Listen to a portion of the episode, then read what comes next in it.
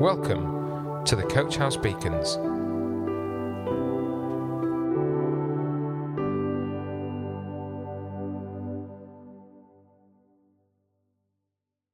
It doesn't seem too long ago that I was telling you about my rescue at the hands of the RNLI off the coast of Anglesey.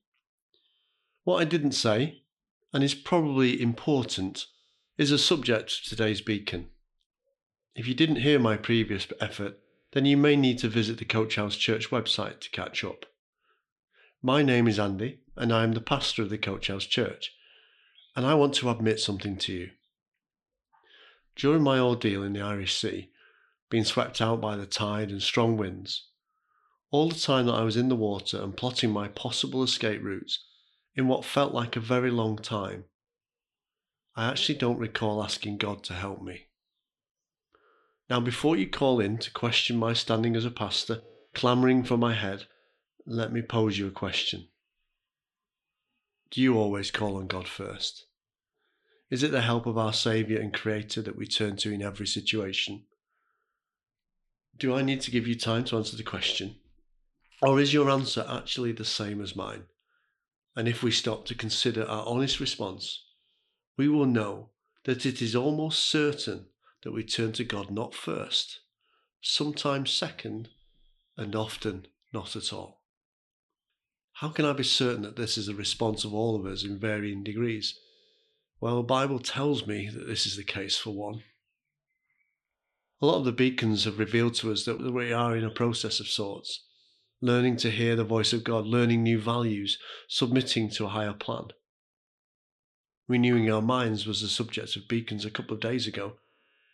Why do we need to do this unless our minds are somehow not as they should be? What if we've been so shaped by our upbringing, the standards of our peer groups, the rules of this world, that we cannot see how we would need a Saviour? If I was to have a wild guess, I would suggest that our thinking is shaped in order to keep us away from seeking a Saviour in the first place. But the first thing I need to admit as I struggled in the Irish Sea that April day was that I needed rescuing. There was nothing I could do. I had come to the end of my natural abilities, my strength, and my thinking. Time was up. But God had not abandoned me. He hadn't given up on me even if my mind had regressed back to its natural state, one of relying on myself and not on someone else, that someone else being God. The first clues, I suppose, are in the Garden of Eden. Adam and Eve were perfectly content and in their right minds as they walked in the garden in perfect harmony with their Creator. There was no sign of stress, contention, or disharmony until they were tempted to disobey. They were tempted to disobey God by Satan and from that moment on, we are told that something fundamental changed. Mankind began to contest. Genesis 3, verses 8 to 13 says this When the cool evening breezes were blowing, the man and his wife heard the Lord God walking about in the garden. So they hid from the Lord God among the trees. Then God called to the man, Where are you? And he replied, I heard you walking in the garden, so I hid and was afraid because I was naked. Who told you that you were naked? The Lord God asked. Have you eaten from the tree whose fruit I commanded you not to eat? The man replied, It was the woman who gave me, who gave me the fruit, and I ate it. Then the Lord God asked the woman, What have you done? The serpent deceived me, she replied. That's why I ate it. Notice what's going on here. Before this day, there had been no blame culture, no putting yourself above one another. It had been totally harmonious. And now sin enters into the world, and suddenly it's every man or woman for themselves. It wasn't my fault, said Adam. She made me eat it. It wasn't my fault, said Eve. The serpent made me do it. Can you see what has happened? Mankind's mind has been corrupted. We're not content anymore. We contest that we are all right when clearly we are not. And just another thing this was the first day on what is commonly called the fall of mankind. Thousands of years later, we have absolutely perfected this behaviour. Paul, in his letter to the believers in Rome, was brutally honest when he said this in chapter 7 But I need something more. For if I know the law but still can't keep it, and if the power of sin within me keeps sabotaging my best intentions, I obviously need help. I realize that I don't have what it takes. I can will it, but I can't do it. I decide to do good, but I don't really do it. I decide not to do bad, but then I do it anyway. My decisions, such as they are, don't result in actions. Something has gone wrong deep within me, and it gets the better of me every time. It happens so regularly that it's predictable. The moment I decide to do good, sin is there to trip me up. I truly delight in God's commands, but it's pretty obvious that not all of me joins in that delight.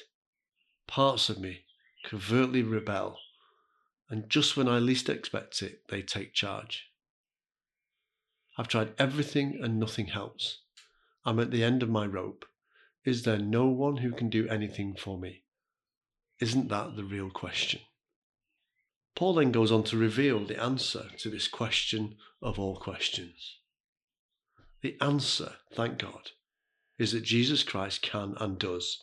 He acted to set things right in this life of contradictions, where I want to serve God with all of my heart and mind, but I'm pulled by the influence of sin to do something totally different.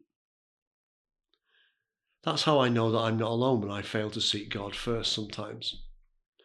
I have literally had a lifetime living in a world which is contrary to God, designed to rely on man's judgments and persuasiveness. We are surrounded with everything we could desire to make us happy.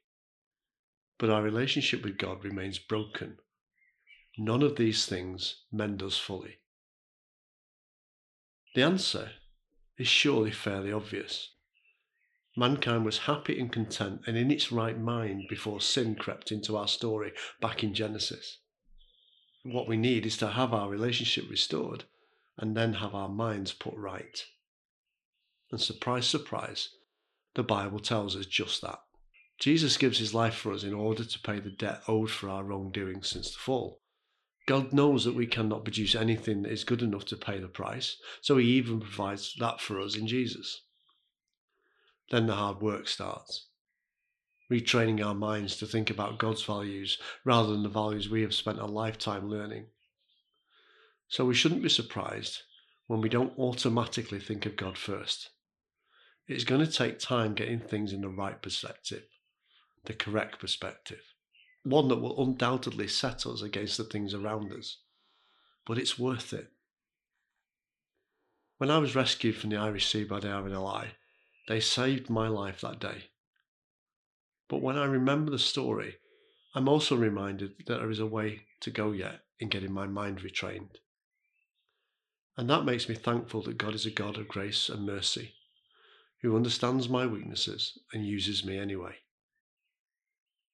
May God bless your day, and I pray that you will be receptive to hearing God's voice in your heart and responding in faith as you develop a new way of thinking. Amen. Coach House Beacons, the Coach House Church Daily Devotional. To find out more, join us on Facebook, Instagram, or on our website at www.coachhousechurch.org.